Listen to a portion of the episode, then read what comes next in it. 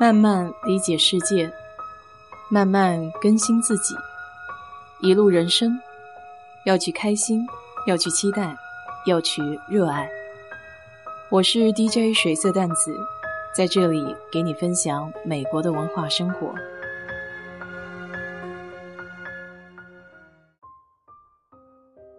这两天和换屋顶的公司交涉费用的问题，头很大。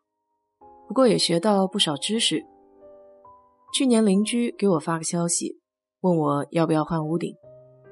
我当时心里是很想换的，可保险公司派人过来检查屋顶的时候，邻居找的换屋顶公司，并没有派人来和保险公司的检修人员沟通。后来必然的结果，就是保险公司说没有大的问题，不赔付检修的费用。这换屋顶其实还挺有讲究的，因为保险里有一条是冰雹、飓风等自然灾害造成的损失，保险公司会承担相应的费用。所以一般有冰雹、有飓风之后，都会看到附近的邻居赶忙换屋顶。我周围一圈的邻居几乎都换过了，有的还是新搬来的，他们的第一件事情。就是换了屋顶，只有我还一直傻乎乎的等着，这也是没和周围朋友取过经，主要是也没有想到这些事情。我房屋的保险免赔额非常的高，要八千块钱，这其实就是一种平衡，要不就是免赔额高，要不就是保险的费用高。去年来人检查的结果是低于免赔额，所以得自付。后来我就没有修。今年问了一个同事，他给我推荐了一个中国代理，说是价钱适中。于是我就抱着试试看的心态找了这家。这个女代理的声音很柔和，慢条斯理，很适合做服务行业。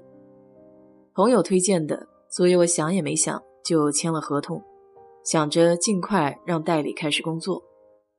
这个代理是一家换屋顶公司的员工，中国人找中国人，无非图的就是一个交流方便，不用再讲英文，在脑子里还过一遍。给他发了保险信息之后，他给我说，我的保险公司是行业里最难报的公司之一，通常条款很多。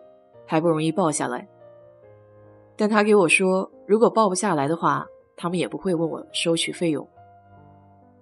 这点倒是蛮好的，可我忽略了合同上的一条：如果报不下来，不用他们公司的服务，我得付给他们保险公司赔付总额的百分之十五。这也是我学到的第一点，就是以后签合同一定要仔细小心的看条款。这种事情在前期，别人是不会给你说清楚的。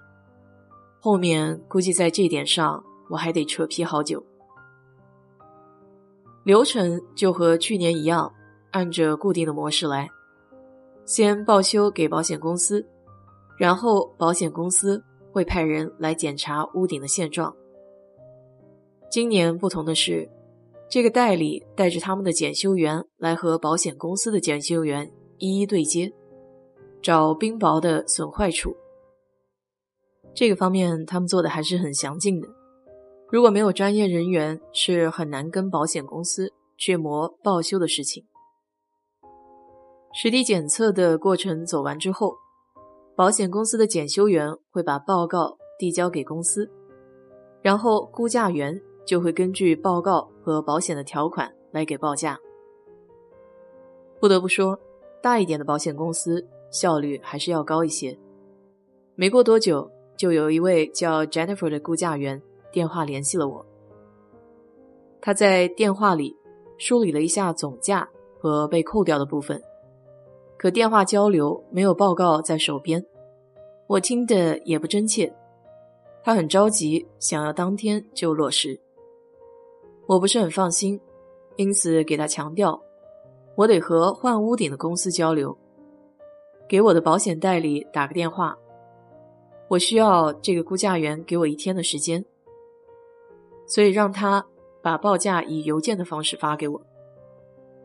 这不发还不知道，一看搞了二半天，总估价虽然是一万五，但最后七扣八扣，到手也只有两千多了。其中有一条非常的让我生气，说我的屋顶超过十五年，所以一个叫 recoverable depreciation 可修复的折扣不能给我，光那一项就有五千多块。这也是我学到的第二点。屋顶并不是时间越长，保险公司赔的就越多。我带着情绪打电话给我的保险代理，说每年付那么多保险费，临到要修屋顶了，却只赔付了这么一点儿，这让我怎么修呢？保险代理也是一脸无奈，说这个规定是近几年刚改的，屋顶超过十五年，这个赔付项就拿不到。他还对比说，别的保险公司现在都已经改成十年了。尽管他不能修改我的估价，但他给我保证，这次换过以后，如果下次需要换的话，一定可以赔付多一些。我说呢，难怪别人搬新家，第一件事情就是换屋顶。只能说吃一堑长一智吧。我回头再找修屋顶的公司，那边给我的报价是一万四，也就是说，给了保险赔付的钱，自己还得从腰包里付一万一，这简直就是贵出天际了。要知道这个价钱，在美国再添几千块钱就可以买一辆新的丰田了。不甘心的我找了别家来报价，虽然要比他们家便宜一些。可已经和这家签了合同，得付百分之十五的服务费，现在就成了进退两难的尴尬局面，只好是再磨一磨价格。这次经历也算是给我自己一个教训：一是对自己的保险规定一定得有些了解，不懂的话可以问问身边朋友的情况；二是和生意人打交道，任何合同规定。都得看仔细了，绝不能马虎，否则是给自己下绊子。在北美的朋友，要是换屋顶的话，早点考虑，别等临头了才发现保险政策又变了。希望我的教训能给你提个醒。好了，今天就聊到这里。如果你对这期感兴趣的话，欢迎在我的评论区留言，谢谢。